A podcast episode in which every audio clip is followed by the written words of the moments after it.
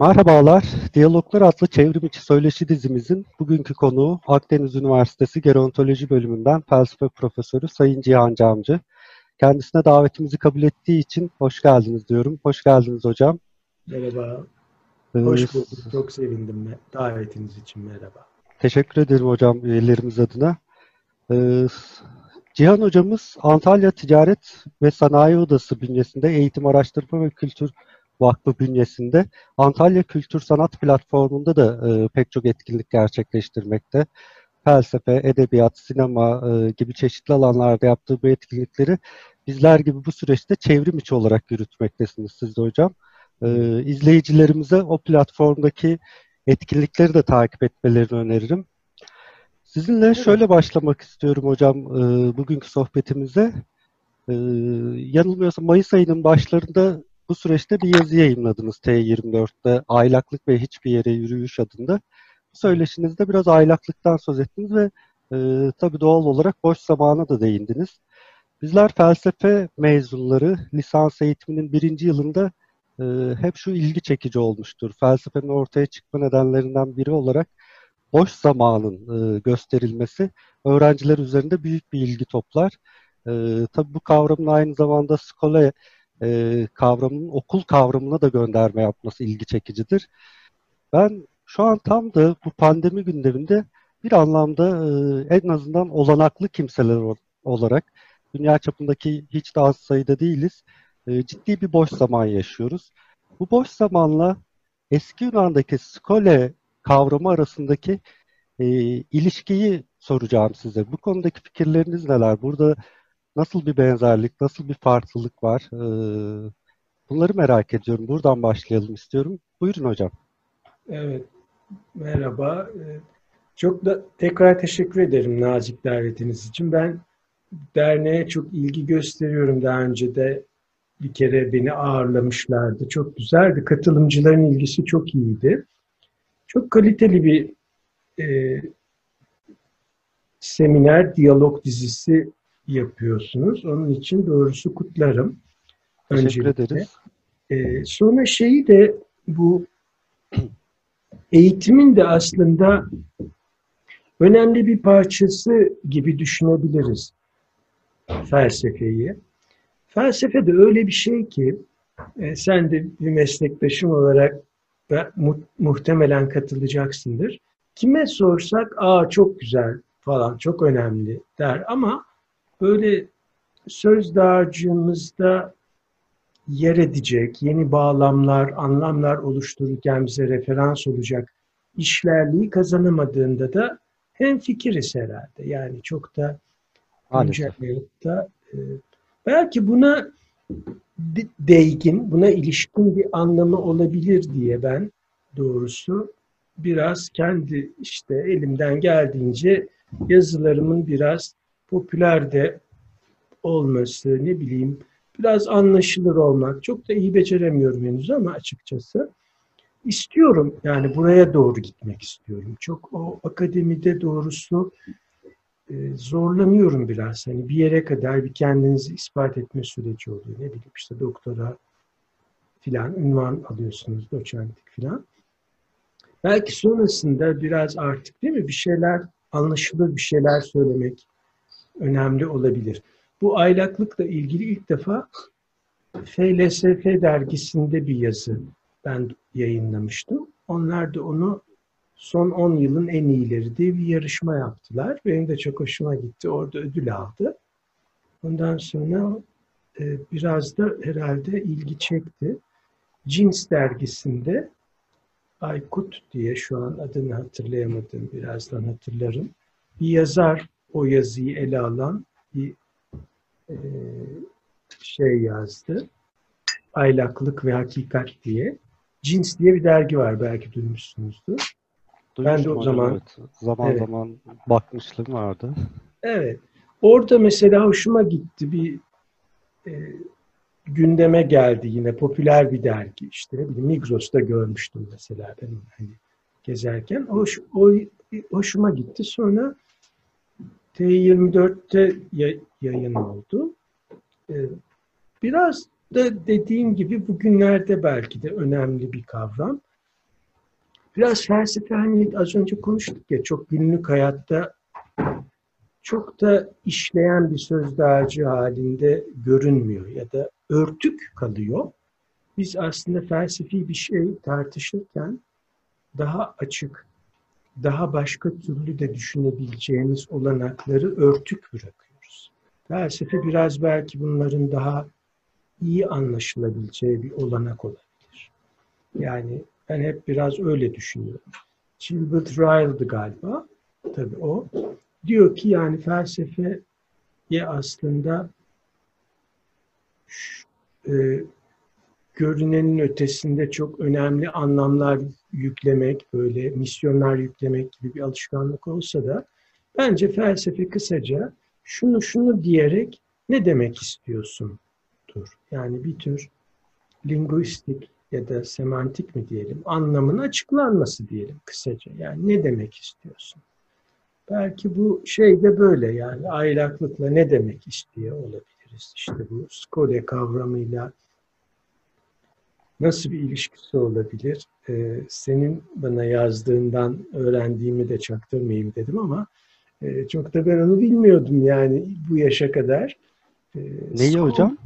Yani İngilizce'deki bu schooling, scholar filan şeyinin evet. E, oradan geldiğini sen yazınca öğrendim bilmiyordum ama hakikaten öyleymiş. Hmm. Boş zaman ve o zamanda yapılan değil mi tartışma anlamları tabii, tabii. var. Fransızcadaki ekol kelimesi de, Türkçedeki okul kelimesi de hatta ekolden esinlenerek uyarlanmıştır. Okumak tabii, fiilinden tabii. gelir elbette de ekole e, ne diyelim biçimsel olarak bir özeniş var orada, esinlenme var. Doğru. Bizim öyle çok galiba Fransızcadan geçen eski entelektüellerimizden öyle bir şeyimiz var. E, bu önemli bir şey. Çünkü Platon Daiteus diyaloğunda galiba adını yanlış telaffuz ediyor olabilirim. Teaitetus. Herkes evet. farklı söylüyor bizde biraz. Kimileri İngiliz aksanıyla, kimileri Fransız. Evet. Ee, ee, ama önemli olan orada ne söylediği. Ne söylediği tabii. Orada mesela politikacıyla filozofun arasında bir karşılaştırma vardır. Orada fe, filozof e, boş zamanı olan yani zamanı boşaltabilen ve telaşın, günlük koşuşturmacanın içinde belki az önce konuştuğumuz gibi örtük kalan, yani böyle yarı bilinçli bir halde farkında gibiyiz. Yani felsefe önemli bir şey. Bu günlük koşuşturmalardaki sıradan amaçlarımız, onlar da önemli değil mi? Yani işte okulu bitirmek istiyoruz, askere gideceğiz, evleneceğiz böyle bir programımız var. Bu da son derece insani gayet tabii böyle olması beklenir. Ama sanki felsefi farkındalık biraz bunun ötesinde de bir şeye dönük bir amaç halinde yaşamanın, yönelmişliğin kendi başına bir anlamı var mı yani? Yalnızca o, yalnızca bir şeye yönelmişliğin soyut, tümel diyebileceğimiz kapsayıcı hali. Yani işte para kazanmak için bir şeye yönelmek değil, ün sahibi olmak için bir şeye yönelmek değil. Ya da iyi bir çocuk eğitimi aldırmak için e, bir yönelim içinde olmak değil. Yönelmişliğin kendisi. ontolojik bir boyut gibi. Yani ne yapıyoruz hayatta yani? Hep bir şeylere yönelip durmanın bir bütün olarak anlamı ne? İşte belki bu felsefenin e, hani örtük ama çok söz dağarcığında belirgin hale gelmeyi belki de bekliyor dediğimiz boyutu. Belki böyle olabilir Gilbert Ryle'ın dediği gibi. Ne demek acaba böyle yani bir şeye doğru yönelmiş? Şey kendisi Plat- için istemek. Evet.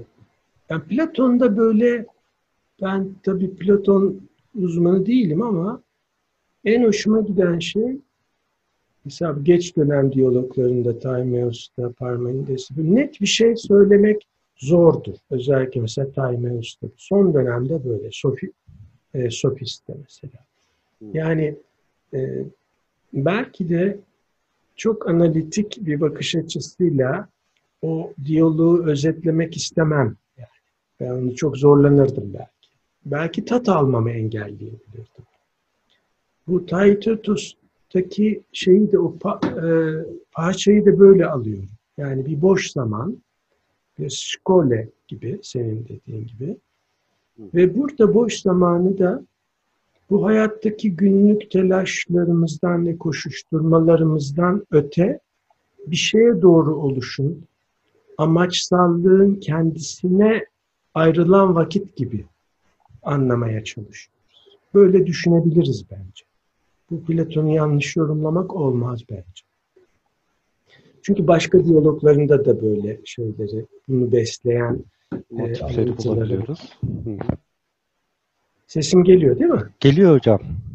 E, dolayısıyla bu okul çok ilgimi çekti hakikaten. Yani okul zaten böyle bir şey. Belki de hani durup düşüneceğimiz, e, belki felsefenin işte bir takım filozofların bir takım tarihte bugünkü tarih ve bağlamla işte ilgisi olmayan ne bileyim belki 2000-2500 yıl önce 1500 yıl önce söylediği sözleri kitabi sözlük anlamıyla anlamaya çalışmak gibi hocalar geliyor gidiyor filan böyle değil mi? Öğrenciler sınav yapıyorlar.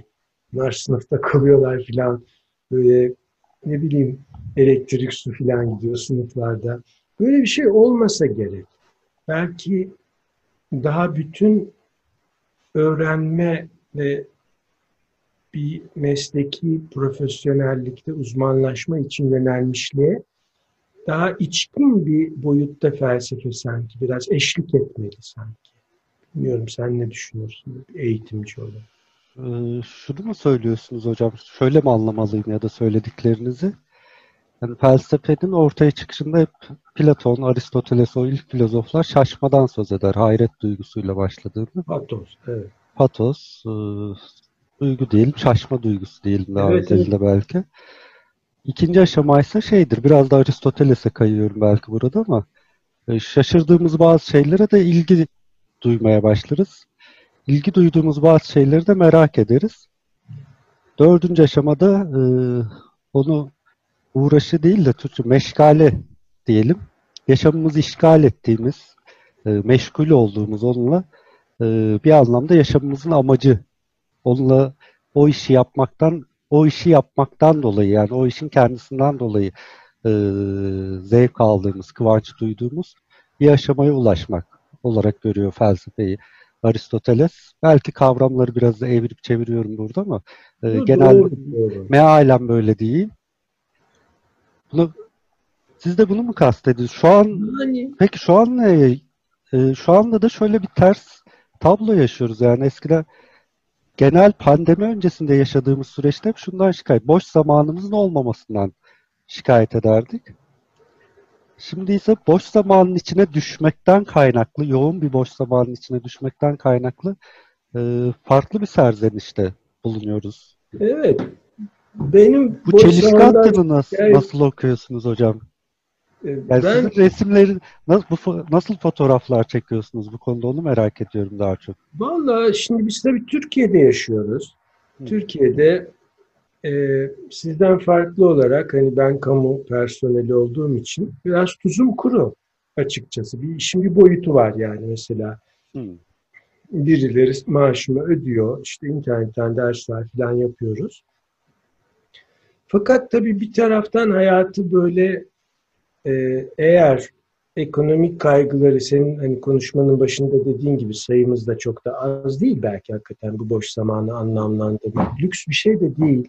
Yani ille de kötü bir şey değil ama hani bu parantezi de açmak istedim. Eğer böyle yaşamsal bir kaygınız varsa o tabii öne geçiyor ama e, biz tabii oturup düşünebiliriz. E, biraz böyle bir şey felsefe doğru. Hı. E, Aristoteles tabii bu bir argüman biçimi var Aristoteles'te tabii ona özgü. Bir tür ayırmaya çalışıyor. Yani mesela işte bitkilerle hayvanlar ve insanların ortak yaptığı şeyler.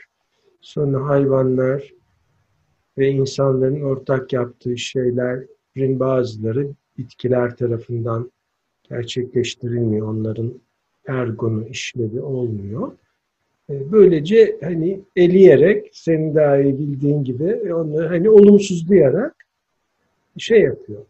Yani insana özgü olan iş, insanın işi konusunu e, Aristoteles anlamaya çalışıyor. Ergon, insanın işi nedir? İşlevi, evet.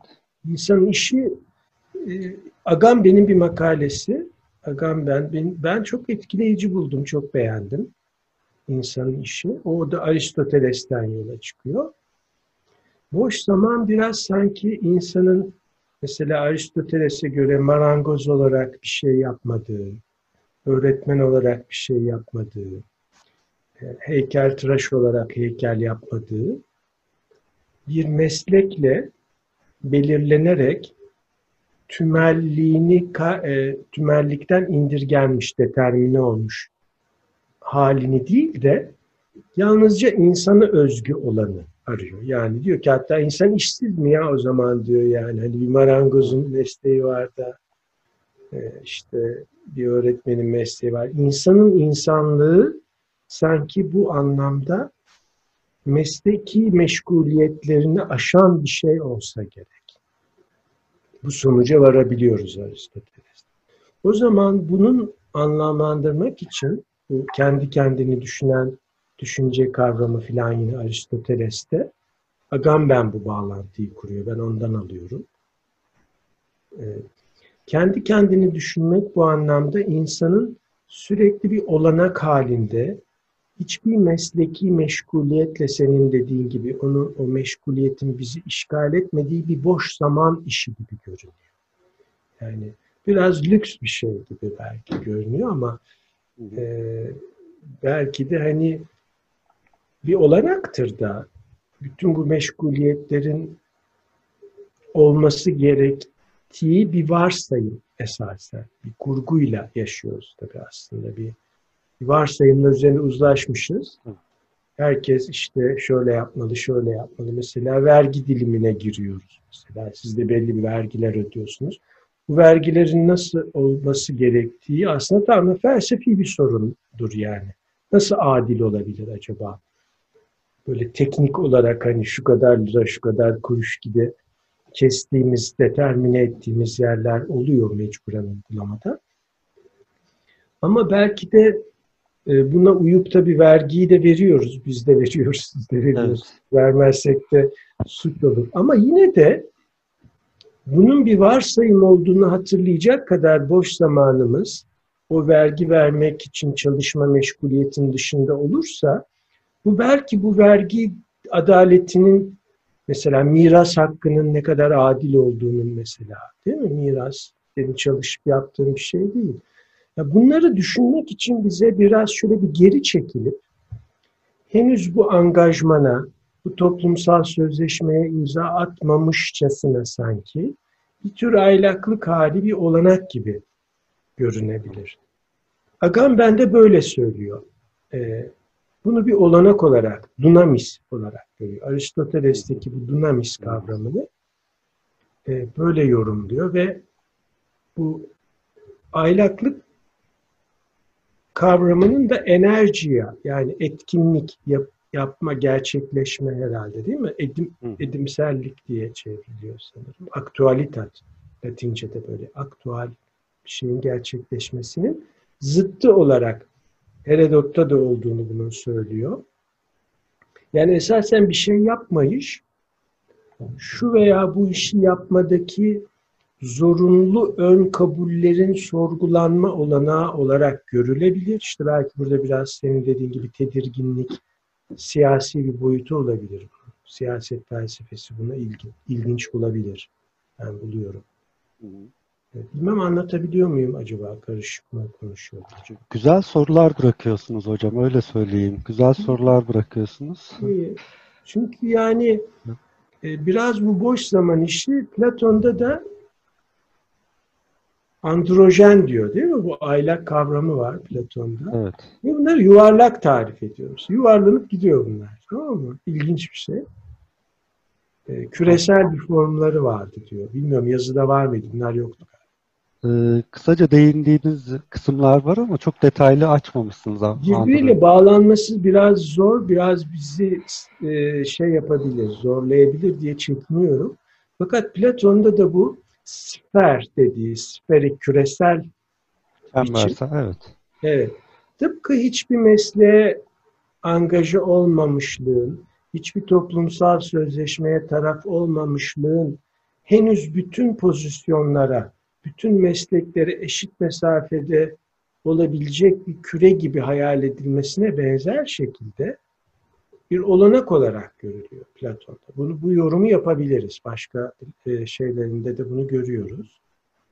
Ama Platon böyle hani şaka gibi bazen oradan oraya geçiyor, kendisini başka bir derdi olabiliyor ama bu bu söylediğim bence önemli bir şey. Yani henüz mesela yeni Oxford filozoflarından şeyin biliyorsunuz ünlü Justice as Fairness diye bir kitabı var Rawls. Hı, John Rawls. O da mesela Hı. işte şöyle der bize sonuçta. Ya böyle bir sanki böyle sizin e, kim olduğunuzu, kimliğinizi, dolayısıyla belirlenmişliğinizi, mesleğinizi gizleyen bir perde varmış gibi düşünürler. Yani yüzbaşı değilsiniz, işte erkek değilsiniz, öğretmen değilsiniz, Türk değilsiniz miş gibi. Bu sizin adil olup bütün kimliklere ya da bütün mesleklere, dolayısıyla onların avantaj ve dezavantajlarına sanki eşit uzaklıkta bir olanak halinde böyle bir duygu duyguyla hemhal yaşamak. Çünkü çok anlamak diyemiyorum yani. Anlama başka bir tür bir anlayış olsa gerek. Epistemolojik bir şey değil tabii. Bunu kızarlar çünkü öyle dersen. Bilmem anlatabiliyor muyum? Yani böyle bir bir olanak hali gibi görüyor Platon'da. Bu örtük bir şekilde var. Zaten ben çok seviyorum böyle Platon'un oyuncu şeylerini böyle. Hani onu da çıkartabilirsin. Bir bakıyorsun başka bir şey söylüyor. Bu e, şey özellikle Şölen'de galiba böyle diyor bunlar yuvarlanıp gidiyordu bunlar işsiz güçsüz diyor. Sonuçta açlıktan ölüyorlardı falan diyor bu aylaklar. Ee, tabii bu böyle de bakılabilir ama bir taraftan da aergos yani argos aylak biraz şey yani etkin o yapmayış halinde. Yani bir işe angaje olmamış dolayısıyla oturup onu böyle bir bütüncül bir şekilde sanki dışarıdan çıkıp görebiliyormuş gibi. Biz böyle anladığımızda bu felsefi bir olanak olabilir. Kendimizi böyle sınırlıyoruz.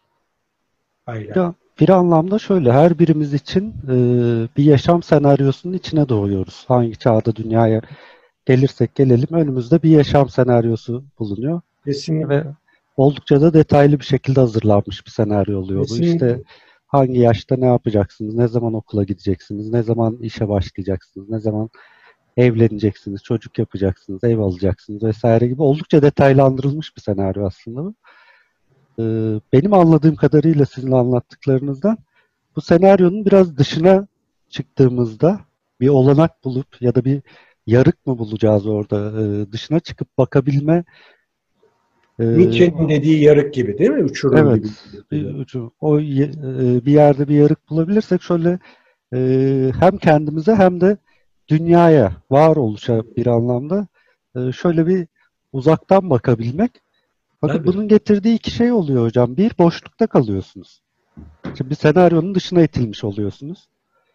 Ee, Ben evet, buyurun. özür dilerim. Rica ederim, Doğru. buyurun. Benim de ilk tepkim bu olurdu.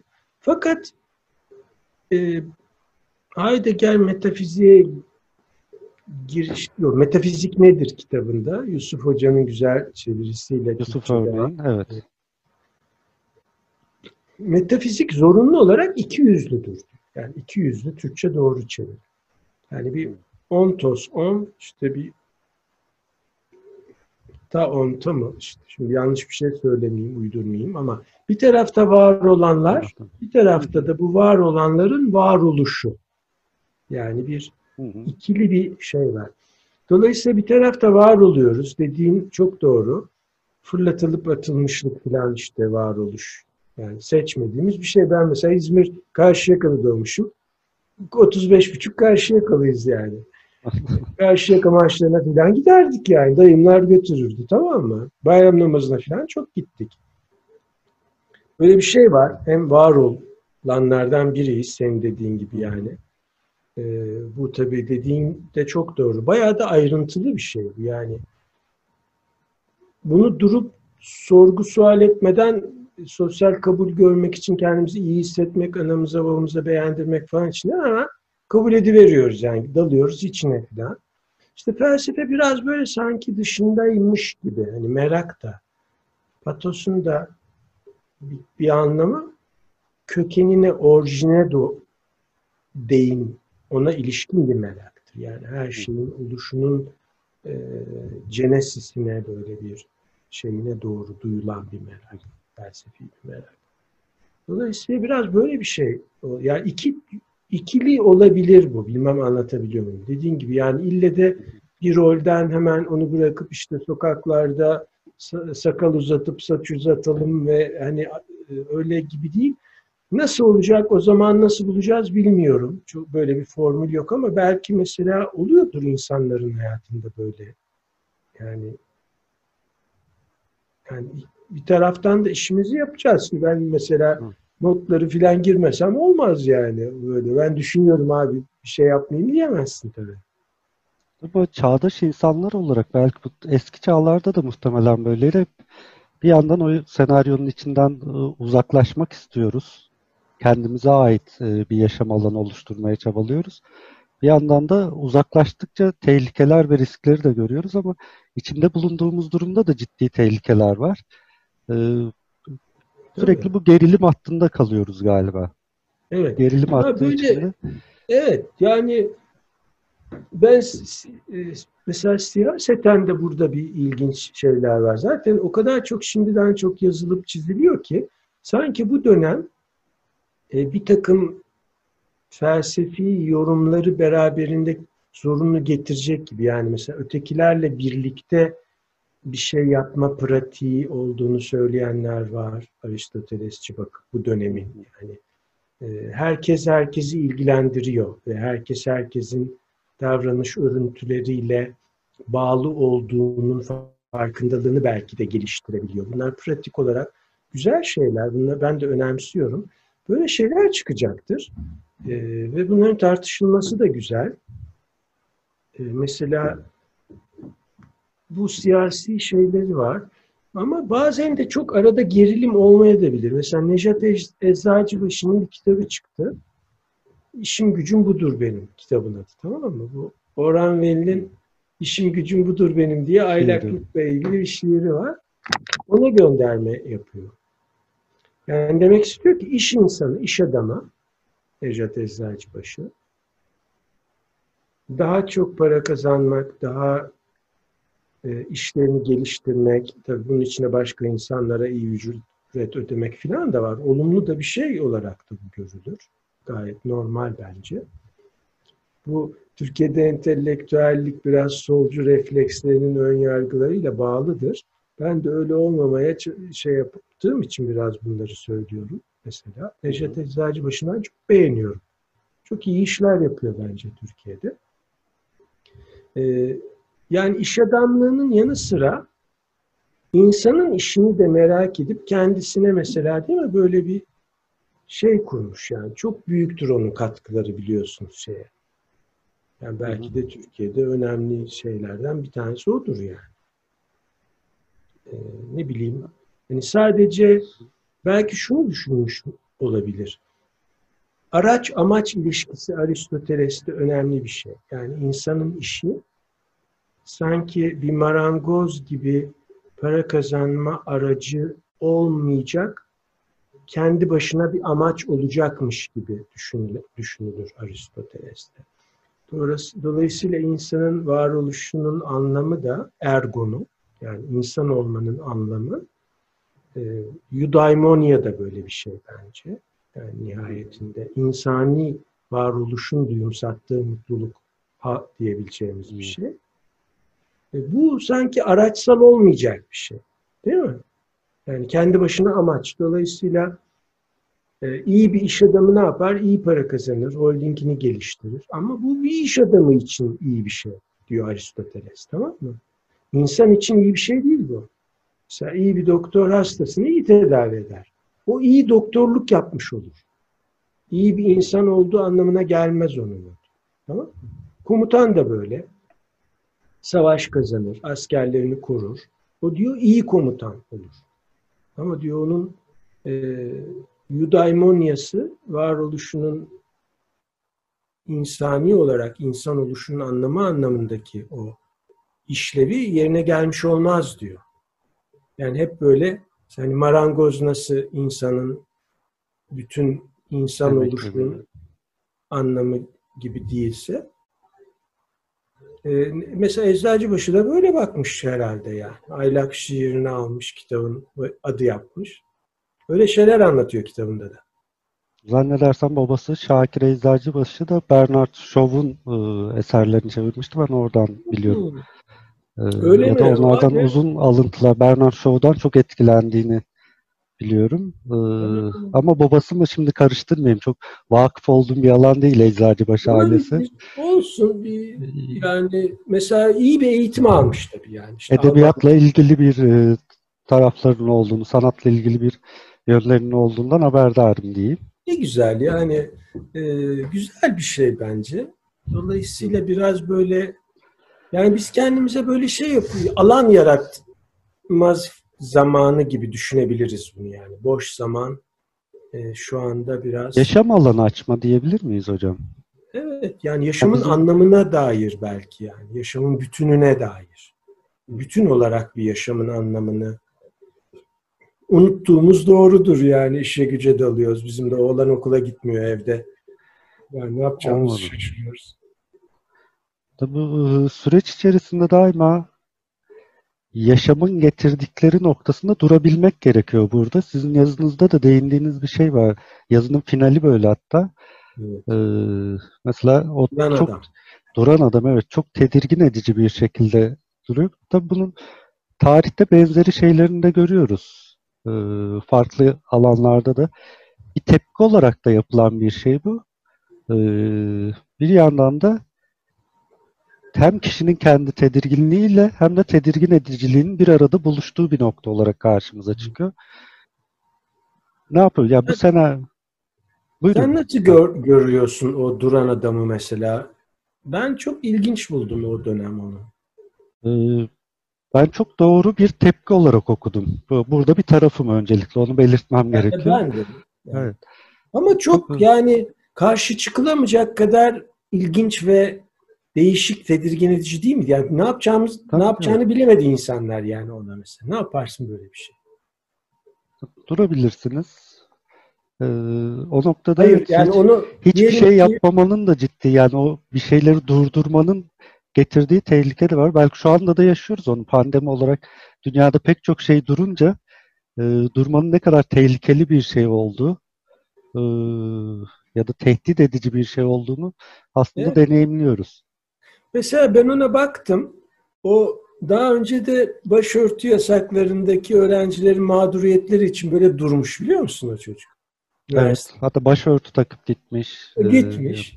okula. Şimdi bu da e, benim gi- gibi şey hani felsefe açıdan onun ediminin siyasi bir perspektifle sınırlı olmayıp etik e, kapsayıcılıkta olduğunu kanıtı gibi yani sağa sola da iplememiş yani mesela. Bu bence çok ilginç bir şey. Belki de o fotoğrafı olmasaydı e, daha siyasi hedef olması daha kolaydı. Ne dersin? Yani Doğru. Ben öyle düşünüyorum. Etik şeyler, etik bir duruştu her şeyden Evet. önce. Etik bir tavırdı. Evet. Belki nasıl mesela insanın işi şu ya da bu işi aşan bir e, olanak gibi düşünülebilirse etik de belki siyasi perspektiflerin ötesinde bir şey olabilir. Yani da- dünyada aşkın bir şey varsa o da etik olmalı herhalde yani. E, o çocuğu ben onun için çok beğendim. Ama zaten çok şey söylendi. Ben de kendimce böyle yorumladım. Sonra o yazıda mesela çok ayrıntıya girmedik tabii ama mesela bu ünlü bir katip Bartleby karakteri vardır Melville'in. Belki Onu biliyorsunuz. oku, okumadım ben henüz hocam. E, kitaplığımda duran bir şey. Evet, Tabii Moby Dick'le bildiğimiz için biz daha çok evet, önce onu evet. okuduk. Bu dediğin yazarı doğru. Ya ben de sonradan kaç yaşımdan sonra okudum ama çok etkilendim ben ondan. Böyle onun ünlü bir cümlesi var biliyor herkes duymuştur sanırım. Yapmamayı tercih ederim. Adam böyle Evet. bir katip. Katibin mesleği de o zaman tabii fotokopi yok. The Scrivener. Bartleby The Scrivener orijinal adı. Bir orijinal var. Orijinalleri kopyalayarak çoğaltan bir adam. Bunu böyle aşkla yapıyor. Gogol'ün paltosundaki kahraman da böyle. Bir katip, yedinci sıradan bir memur Rusya'da. İşi orijinali çoğaltmak. O kadar onu o kadar ona kaptırıyor ki kendini. Bayılıyor böyle çok özenerek tamam mı? Gogol'ün paltosunda da. Tabii, evet.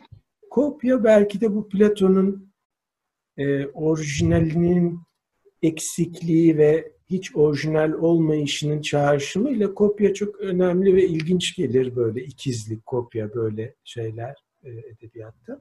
Bartleby de böyle kopyalayan bir adam. Böyle ince, zarif, önce ideal bir katip olarak böyle her şeyi yapıyor tamam mı? Sonra bir gün avukat buna gayet normal bir şekilde işte Bartleby şunu şuraya götürür müsün falan diyor. O da meşhur cümlesini patlatıyor. Herman Melville'in Kafka'dan 50 sene önce istemli yapmayış, willingly undoing dedikleri bu Beckett bari şeylere. İlk örneği o olabilir. E, I prefer not to do diyor. Tamam mı? Yapmamayı tercih tercih ederim. Evet. Şimdi duruyor bak. Orada bir duran adamın ilk örneği o. Şimdi durunca öyle kibar ve öyle bunu ince söylüyor ki bir taraftan da Melville bize hep şunu anlatıyor. Adam sadece zencefilli kurabiye yiyor. Tamam? Bir şey yapmıyor. Çıkmıyor. Bir süre sonra ofiste yaşamaya başlıyor. Bakıyorsun ki o hiçbir yere gitmiyor, hiçbir şey yapmıyor. En sonunda ölüyor. Yemeği de reddediyor falan böyle absürt bir şekilde. Çıkmıyor oradan falan. Polis çağırıyorlar. Adam büroyu satıyor. Yine de çıkmamayı tercih ederim diyor. Orada duruyor böyle. Yani avukat böyle çok ilginç bir şekilde etkileniyor. Ya diyor bu nasıl olur ya böyle bir şey? diyor. Yani para vereyim sana falan git. Yok diyor çıkmayacağım. Çıkmamayı tercih ediyorum.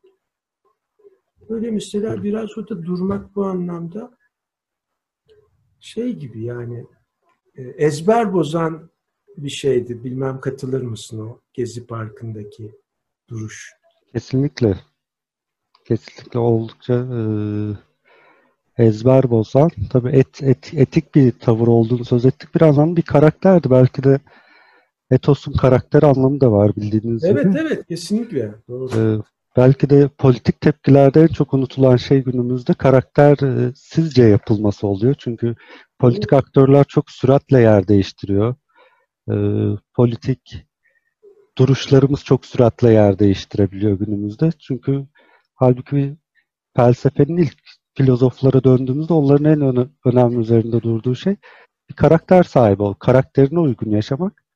Benim aklıma hep şu gelir bu konularda hocam. Çok sevdiğim bir şeydir.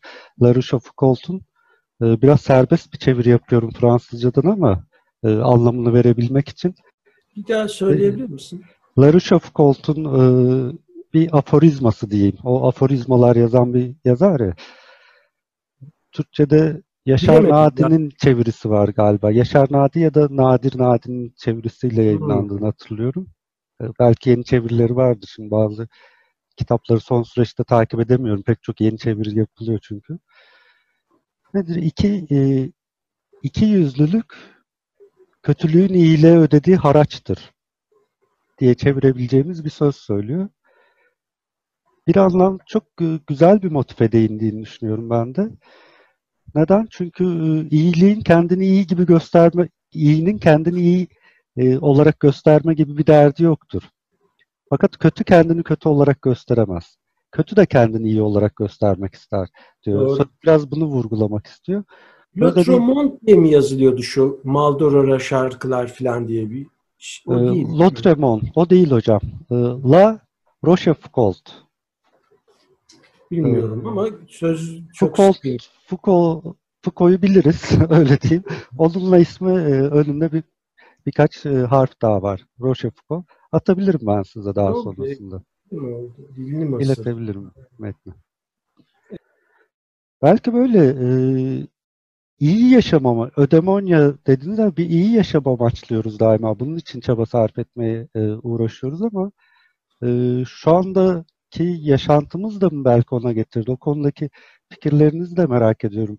Hani her şey herkesi etkiliyor. Bu e, Dostoyevski'nin ünlü cümlesi Karamazov kardeşlerden. Bütün her insan her şey karşısında herkesten sorumludur diye. Sanki o senaryoyu bu pandemiyle bir kez daha yaşadık gibi geliyor. Ben bu evet ben de böyle düşünüyorum. Bir örüntü ve hani bir ağ gibi bir network içinde olduğumuzu ve e, birbirimizle çok da ilişkisiz olamayacağımızı, umursamaz olamayacağımızı pratik ettik. E, ben de biraz bu ikiyüzlülüğü bizim kültürümüzde de biraz üzülerek görüyorum. Yani mesela muhafazakarlık mesela Japonya'da bir olanaktır muhafazakar. Yani muhafaza, yeşili muhafaza edersin. Bir takım kültürel erdemleri muhafaza edersin. Dayanışmayı muhafaza edersin. Biz neyi muhafaza ediyoruz? Ben çok Türkiye'ye iyi bir muhafazakar parti gerektiği kanaatindeyim ben şahsen. Muhafazakarlık iyi bir şeydir yani. Bir durup düşünmek için muhafazakar olabiliriz. Yani mesela ahlakı muhafaza etmeliyiz bence de. Dediğimi doğru anlıyorsam eğer. Hatta biraz şöyle diyorum işte yani düşünüyorum yani. Mesela bu şeylerin sonrasında ideoloji sonrası bir dönem diyebilir miyiz bu Berlin Duvarı'nın yıkıldığı dönemden sonra sanki hani e, bilimsel Marksistlerin filan düşündüğü gibi şu şu şu neden sonuç ilişkilerinin tarihte gerçekleşmesiyle bir takım şeyler kurtuluşa erecek gibi düşünememeye başladık. Bence bu bir sorun da yok bence. Ama o zaman iyi oluş, iyi hayat sürmekten hani söz ediyorsun ya bunun içinde aslında ahlak öne çıkıyor bence 21. yüzyılda. Yani elimizde o kalıyor. Yani şu şu koşullar olacak, sanayi işçileri şu kadar kötü koşullarda yaşayacaklar, şöyle yabancılaşacaklar ve bu nedenlerin tıpkı bilimsel nedensellikteki gibi bir zorunlu sonucu olarak şu şu şu toplumsal sonuçlar doğacak. O öyle bir şey artık pek diyen yok herhalde. Dolayısıyla etik burada bence e, yani sınıflar yok ya da böyle sınıflar olarak bizim rollerimiz ve konumuz yok filan demiyorum. Ama ahlakın daha öne çıktığını düşünüyorum. Yani son dönemlerde belki en önemli sorunumuzun da bu olduğunu düşünüyorum. Yani belki bu boş zaman da belki bunu hatırlamak için bir fırsat olabilir yani. Bir duran adam önce yavaşlamıştır yani. Kundera diyor ki bir şey unutmak isterseniz hızlanırsınız. Hatırlamak için yavaşlarsınız. Yavaşlamak gerekiyor. Yani Platon'un hatırlama kavramı anamnesis e, felsefenin temelidir yani. Bu da yeni bir şeyi keşfetmek değildir. Zaten sizde bir olanak olarak olanı yeniden anımsamak için bir durup düşünmenizdir yani. Platonik hatırlama. Var sende olanak. Kant da öyle diyor ya. Yapmalısın çünkü yapabilirsin.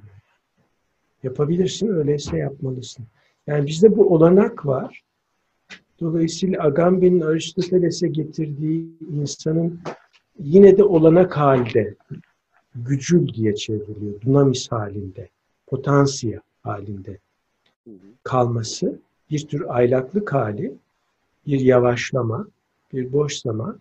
Belki de bizde zaten olan bir olanağı bu bütün bu içine senin dediğin gibi fırlatılıp atıldığımız ayrıntılandırılmış network'ü belki Marksist yabancılaşmada bundan başka nedir ki? Çıkıp dışarıdan bir bütünü yani bütünle yabancılaşmışlığımızı anımsama fırsatıdır. Yani çok bir şey beklememek lazım. Yani buradan bunlar bizim biz böyle ilginç şeyler söyleyebiliriz. Kurtuluş teorileri söyleyemeyiz. Şunu sormak istiyorum hocam size mesela benim kendi adıma tarihe, insanlık tarihine baktığımızda şunu gözlemliyoruz. Gözlemlediğim kanaatindeyim. E, politik değişimler yüzyılla politik bir değişim, bir devrim insanlık tarihini köklü bir şekilde değiştirebiliyor politik alandaki dönüşümler. Ekonomik alandaki dönüşümler de insanlık tarihini bir anlamda yaşam tarzlarımızı, gündelik yaşamlarımızı köklü bir şekilde değiştirebiliyor. Bilimdeki e, devrimler ve dönüşümler de buna sebebiyet veriyor. Fakat insanlık tarihine baktığımızda etik dönüşümler çok kısa süreli oluyor. Yani hatta bir insan ömrü belki bir iki kuşak bile etmiyor. Ee, Sokrates etik bir karakter. Fakat onun etkisinin çok uzun sürmediğini gözlemliyoruz. Ee, ya da bütün hala insanların biraz, bütün hala insanların yaş- kurcalıyor ama Sokrates. kafamızı kurcalıyor ama bütün insanların yaşam tarzını değiştiremiyor. Ama bilimdeki bir değişim teknolojiyle birlikte e, bütün insanların yaşam tarzını süratle değiştirebiliyor. Biraz onu kastediyorum ya da politik e, bir değişim, bir dönüşüm, bir devrim, Fransız devrimi gibi e, ciddi bir şekilde bütün insanlık tarihini yönlendirebiliyor. Bazı 2000'lerin başında okumuştum böyle 2000'lere ilişkin e, dünyadaki çeşitli filozofların görüşleri diye şöyle değerlendirmelerde bulunuyorlardı. Belki de bu çağ ilk defa bir Japon filozoftu yanılmıyor. ismini hatırlayamıyorum ama sonra belki hatırladığımda e, YouTube'da açıklamalar kısmına eklerim. izleyiciler için söyleyeyim. Belki de etik e, bir şeyin ilk defa çağımızı değiştire, insanlık tarihini belirleyebileceği bir eşeğe giriyoruz diye bir değerlendirmede bulunuyordu. Buna referans olarak da şunu gösteriyordu. İlk defa çıkış orijini etik olan söylemler bu kadar güçlü olabilmiştir uzun süreden beri. Nedir? Kastettiği de feminizm e, birinci şey olarak. Kadın hakları. Feminizm. Bunun çok etik bir temelde e, şekillendiğini söylüyor. İkincisi de veganizm ve vejeteryanizmi kastettiğini söylüyordu. Bunların yaşam e, köklü bir şekilde değiştirebileceğini ve etik orijinden gelen e, yaklaşımlar olduğunu söylüyordu. Siz de sözünü ettiniz biraz. Sizin de bu noktadaki fikirlerinizi almak istiyorum. İdeolojiler Evet. çağında etik hep bir rafa kaldırılmıştı. Ee, öyle rafa kaldırıldı ki en vahim şeyleri yaşadık belki de 20. yüzyılda. Biz bu okumayı Evet. görüyorsunuz. Etik gerçekten insanlık tarihini belirleyebilecek e, bir motif olarak merkeze yerleşebilir mi?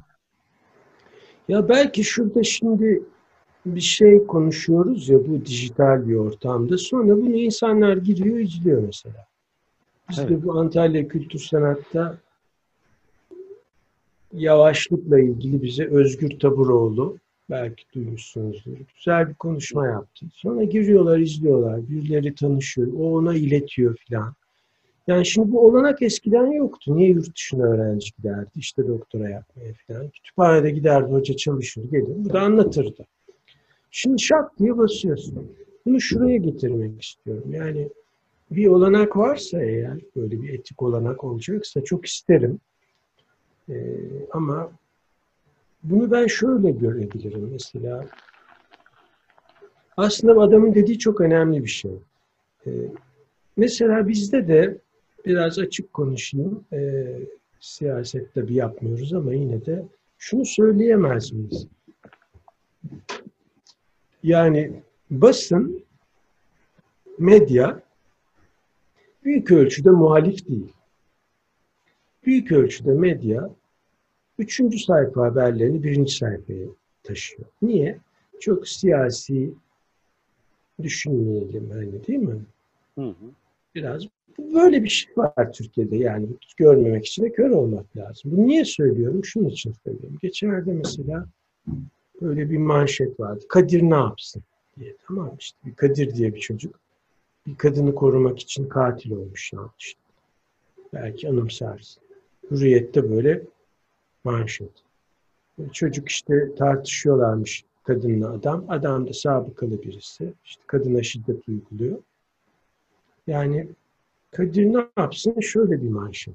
Biraz feminizm var senin dediğin gibi kadının ezilmişliğine karşı. Bir şiddet karşıtlığı var tamam mı?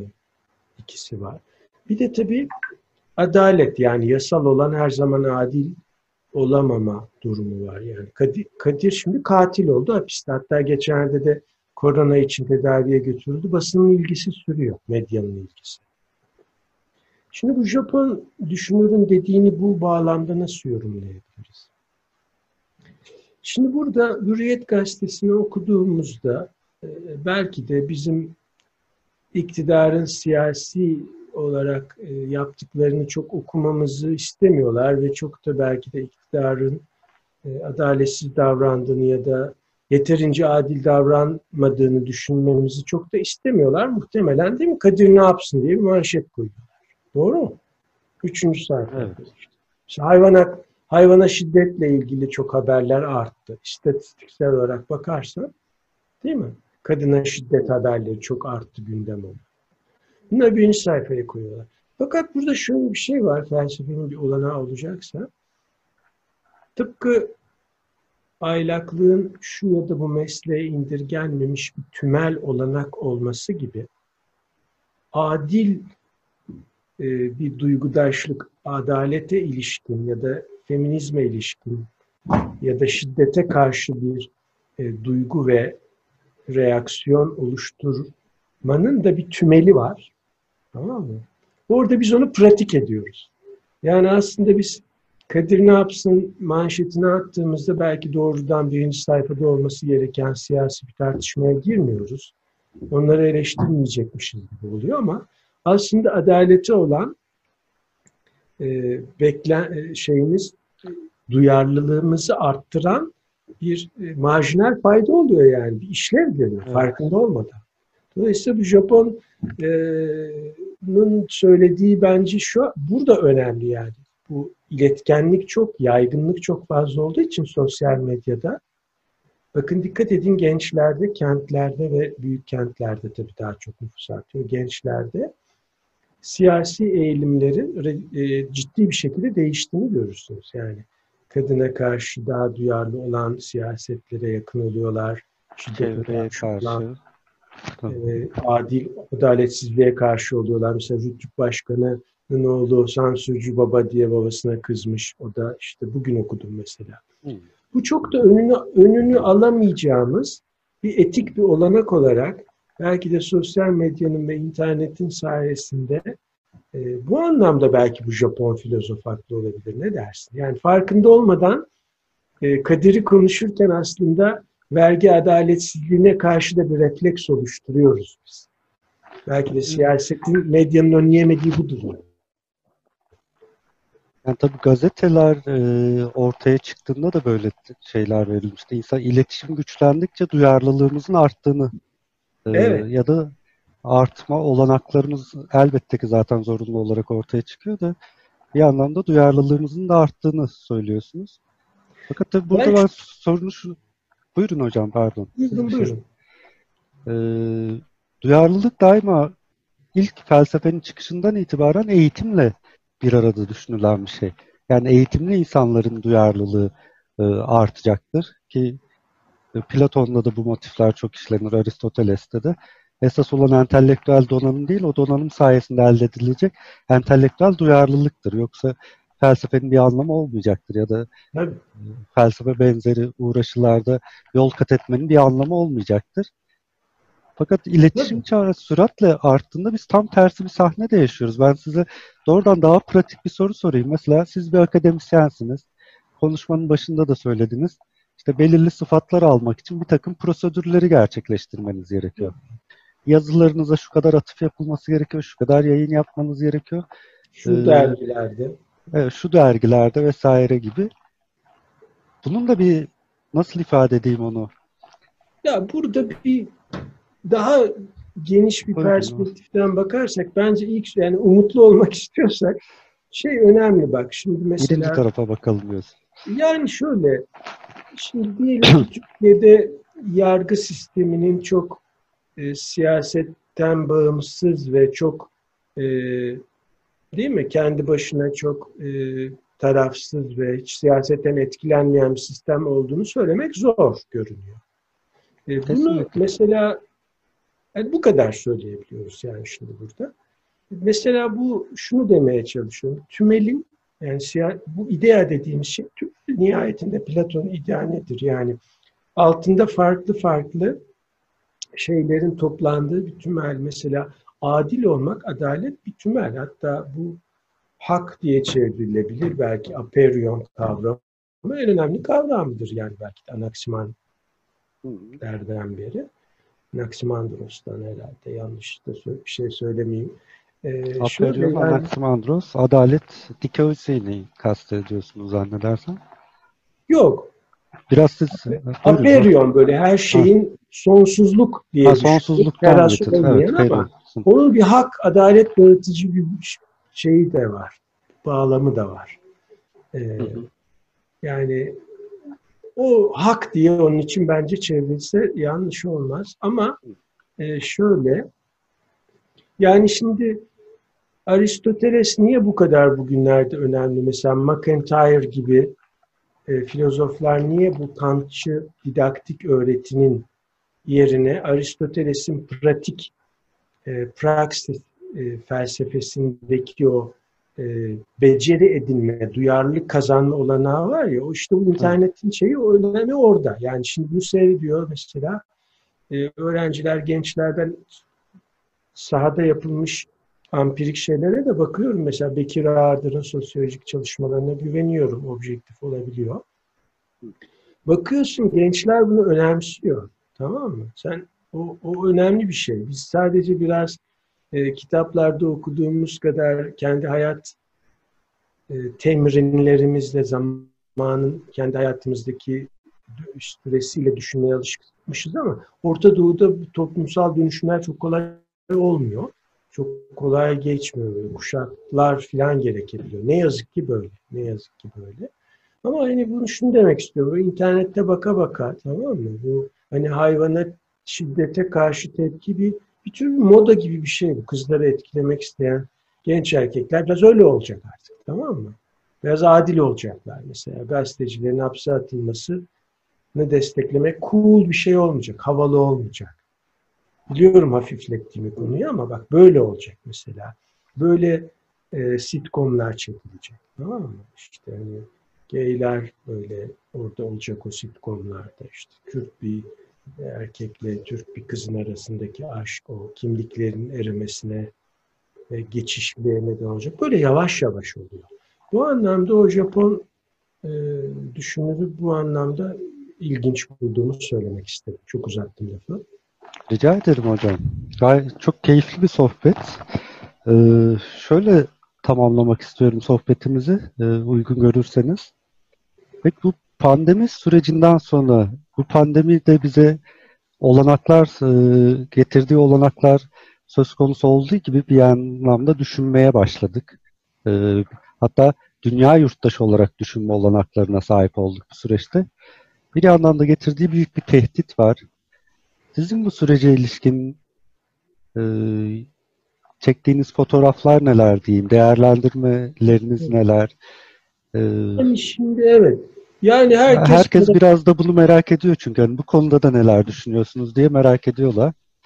Ben bence, de öğrenmek istiyorum sizden. Bence yakıcı yakıcı bir sorun var.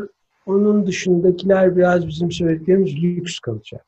Şu yani kamu maliyesinin daralmaya karşı e, hatta para basmak bile seçenek demişti Mahfiye İlmez gibi yorumcular falan. Şimdi böyle bir süreç yaşayacağız. Buna hazırlıklı olursunuz Avustralya gibi, Kanada gibi, Almanya gibi. Çok da sosyal demokrata benzeyen bir muhafazakar lideri var Almanya'nın vallahi ben hiç fena bulmuyorum. Ee, bence öyle. Yani şöyle bunu gücünüz varsa bunu yaparsınız yani. insanlar işsiz kalacak. Bu da bir sürede böyle de gidecek. Ne yapacaksınız? Devletin sosyal devlet olma yükümlülüğü olanakları çerçevesinde öne çıkması beklenir. Burada bir hayal kırıklığı görünüyor. Yani biz onu yapamayacağız. Ee, bu gerek hazırlığımızın olmaması, gerekse bu radikal bir anlayış ve dönüşüm gerektiriyor. Çok kolay onu yapamayacağız. Ben burada bir takım hayal kırıklıkları ne yazık ki biraz kötü senaryolar bekliyorum. Ee, insanlar hak etmedikleri şeylerle karşılaşacaklar. İş, yani işsizlik, ekonomik sıkıntı ne yazık ki ee, biraz ben kötü şey görüyorum. Ben bitirmeden önce bir şey düşünüyorum. Söyleyebilir miyim? Tabii ki hocam. Buyurun lütfen. Mesela bu e, şeyi ben mesela çocuğum ol liseye gidecek olsa böyle felsefi bir kaygı duyan dolayısıyla bu demektir ki eğitime bütüncül bakabiliyor demektir. Tamam mı? Eğitime bütüncül bakabilen, felsefi bir perspektif olan bir okula göndermek isterdim. Felsefeci olduğum için değil. Felsefe eğitimi de asla istemem almasını Türkiye'de. Hı hı. Ama e, dünyada da pek istemem. Çünkü felsefe bana biraz lüks bir şey gibi, meta bir ilgi gibi. Yani bir mesleğiniz, bir şeyiniz olacak. Yani öğretmen olacaksınız, bir şey olacaksınız, mühendis olacaksınız. Belki öyle. Çünkü çok az kişi akademisyen olma şeyine hani gerçekten ulaşabiliyor. Bunun dışında ama herkese özellikle eğitime, e, hayatı anlamlandırma sürecini de yaşıyor öğrenciler liselerde, ortaokullarda. Bunu işte farkında olmadan hani hep konuştuğumuz gibi örtük bir şekilde belli belirsiz. Belki bu söz dağarcığını daha yani hayatın anlamına ilişkin daha zengin bir söz dağarcığıyla, daha çok cümleyle, daha çok sözcükle anlamlandırabilecekleri bir eğitim isterdim. Bu önemli bir şey. Yani bunun önemini, bunun önemi mesela ekonomik e, gelişmişlikle de önemli bu e, mesleki başarı ve uzun vadede hani daha inisiyatif kullanan, ne yaptığını bilen, karar verici olarak daha etkin olan bireyler yetiştirmekle de her şeyle her şeyle ilgili. Yani bunu önemli buluyorum bu açıdan. E, iyi bir şey yani bu eğitimde bunu e, bir lisenin böyle gündemine alması. Zaten takip ediyorum ben sizi hep şeyden. Tabii E, keşke ben, biraz Biz aynı zamanda şu an izleyiciler FKSD olarak karşılaşıyor bizimle. Tabii FKSD'nin kurucularının büyük çoğunluğu varlık lisesi öğretmenleri. Ee, Bir proje, felsefe kökenli bir eğitim projesi olarak var edilmeye çabalanan bir proje Evet. Varlık Lisesi. Tabii yani bilgilendirmiş olayım ben. Belki geçiş olarak bağlantıyı göremeyen izleyicilerimiz olabilir. Ben bunu biliyorum biraz. Erdem yani Emre'nin abisi biliyorsun benim yakın arkadaşım. Biz hala e, evde kalmış Muppet Show'daki karakterler gibi iki günde bir telefonla konuşuruz. Bugün yine 15 dakika konuştuk. Ne Ee, böyle yani önemli bir şey ya insanlar bunun e, Türkiye'de de orta sınıf dediğimiz bir şey yavaş yavaş oluşuyor bunun önemini sanırım. Kavruyorlarsa değil yani.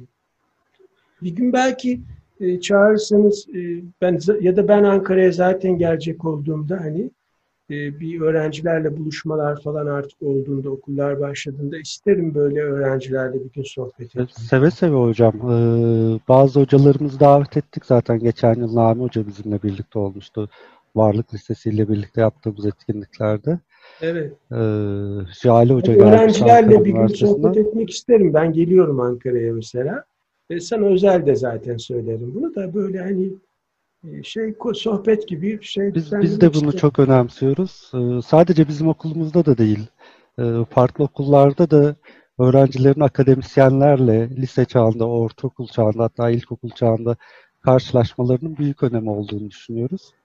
Ee, Evet. Şey burada da var mesela böyle devlet liseleri var, çağırıyorlar. Ben mesela mutlaka gitmek istiyorum. Başka arkadaşlarımı da yönlendiriyorum. Onların da gitmelerini istiyorum. Sohbet gibi tabii çocukları sıkmamak çok önemli bir şey. Ee, Kesinlikle ama çok- orada meraklı bazı çocuklar oluyor. O çok güzel bir şey oluyor doğrusu yani. Öyle. Çok motive eden bir şey çünkü e, eğitimci bir insanın ileride ne yaptığını görüyor. Bir e, alanda rol model olarak alabileceği kişilerle tanışmış oluyor. Tabii. Kendi hallerine bıraktığınızda e, ciddi bir medya gücünün olduğu bir çağdayız. E, orada da bu kadar yaygın olmasına rağmen internet dünyası mesela ilk internet dünyaya çıktığında şöyle sloganlar kullanıyor. Herkesin bir web sitesi olacak. Tamam yani çok çeşitli, çok sesliliğe vurgu yapılıyordu. Fakat şu an internet dünyasının e, yani oranı sallayacağım biraz da muhtemelen %90'ı 3-4 firmanın elinde. Yani Hmm. onlar da belirli sosyal medya firmaları bildiğimiz gibi. Doğru doğru. Bu hiç yaptığımız Evet. öyle bir şey. Dolayısıyla evet e, çok az e, insan türleriyle karşılaşıyorlar. Çok az Doğru. rol modellerle karşılaşıyorlar. Karşılaşmaların çok önemli olduğunu düşünüyorum ben. Evet. E, sizin nezdinizde öneri olarak söyleyeyim. Bir sivil toplum örgütünün e, yöneticisi olarak mümkün Doğru. olduğunca e, bu tip şeyler akademisyenlerin eşlik etmesini e, çok verimli bulduğumu, edilmesini de tavsiye ederim. Tabii. Yani akademisyen Felsefe akademisyenleri bu konuda çok açık oluyor. Eleştiri de yapayım sizin say. diğer akademisyenlerde biraz da e, diğer alanlardaki akademisyenlerde bu açıklıkla karşılaşamayabiliyoruz Türkiye'de. Onu da belirtmek isterim. Ben mesela bu şeyi de çok beğendim. Alan dışından oluyor bazen. Meraklı oluyor mesela işte e, ne o birikimin iletişim yayınlarındaki e, şey ünlü bir adam ya şimdi adı Editörünü mü söylüyorsunuz? Editörlük yazıyor da Tanıl Bora mesela. Tanıl Bora. Hı. Geçenlerde bizim at, bu Antalya Kültür Sanat'ın konuğuydu mesela. Çok beğeniyorum ben onu. Yıllardır beğenirim onu. 20 yıldır yani. Çizgisine akademisyen değil. Almancadan çevirileri var falan. Ee, Tamam. hani akademisyen de dışarıdan olup da çok başarılı olanlar da olabiliyor. Ee, güzel bir şey bence de arkadaşlar için yani. Böyle sohbet gibi. Ee, inşallah tekrar görüşürüz. Peki, burada ben sözünüzü almış olayım o zaman. Bu pandemi günlerini e, atlattığımızda e, muhakkak sizi de Varlık Lisesi'nde görmek isteriz. Maskeyi takarız böyle ama konuşurken böyle Umarım maskeye gerek kalmaz. E, bir tedavisini bulmuş oluruz o süreçte. Peki hocam çok teşekkür ediyorum üyelerimiz adına davetimizi kabul ettiniz. E, dilerim e, yeni etkinliklerde de bol bol sizinle yan yana oluruz. E, Yani iyi bak. ben de çok teşekkür ederim ilginize. Görüşürüz Ali'cim. Hoşçakal. Görüşmek üzere.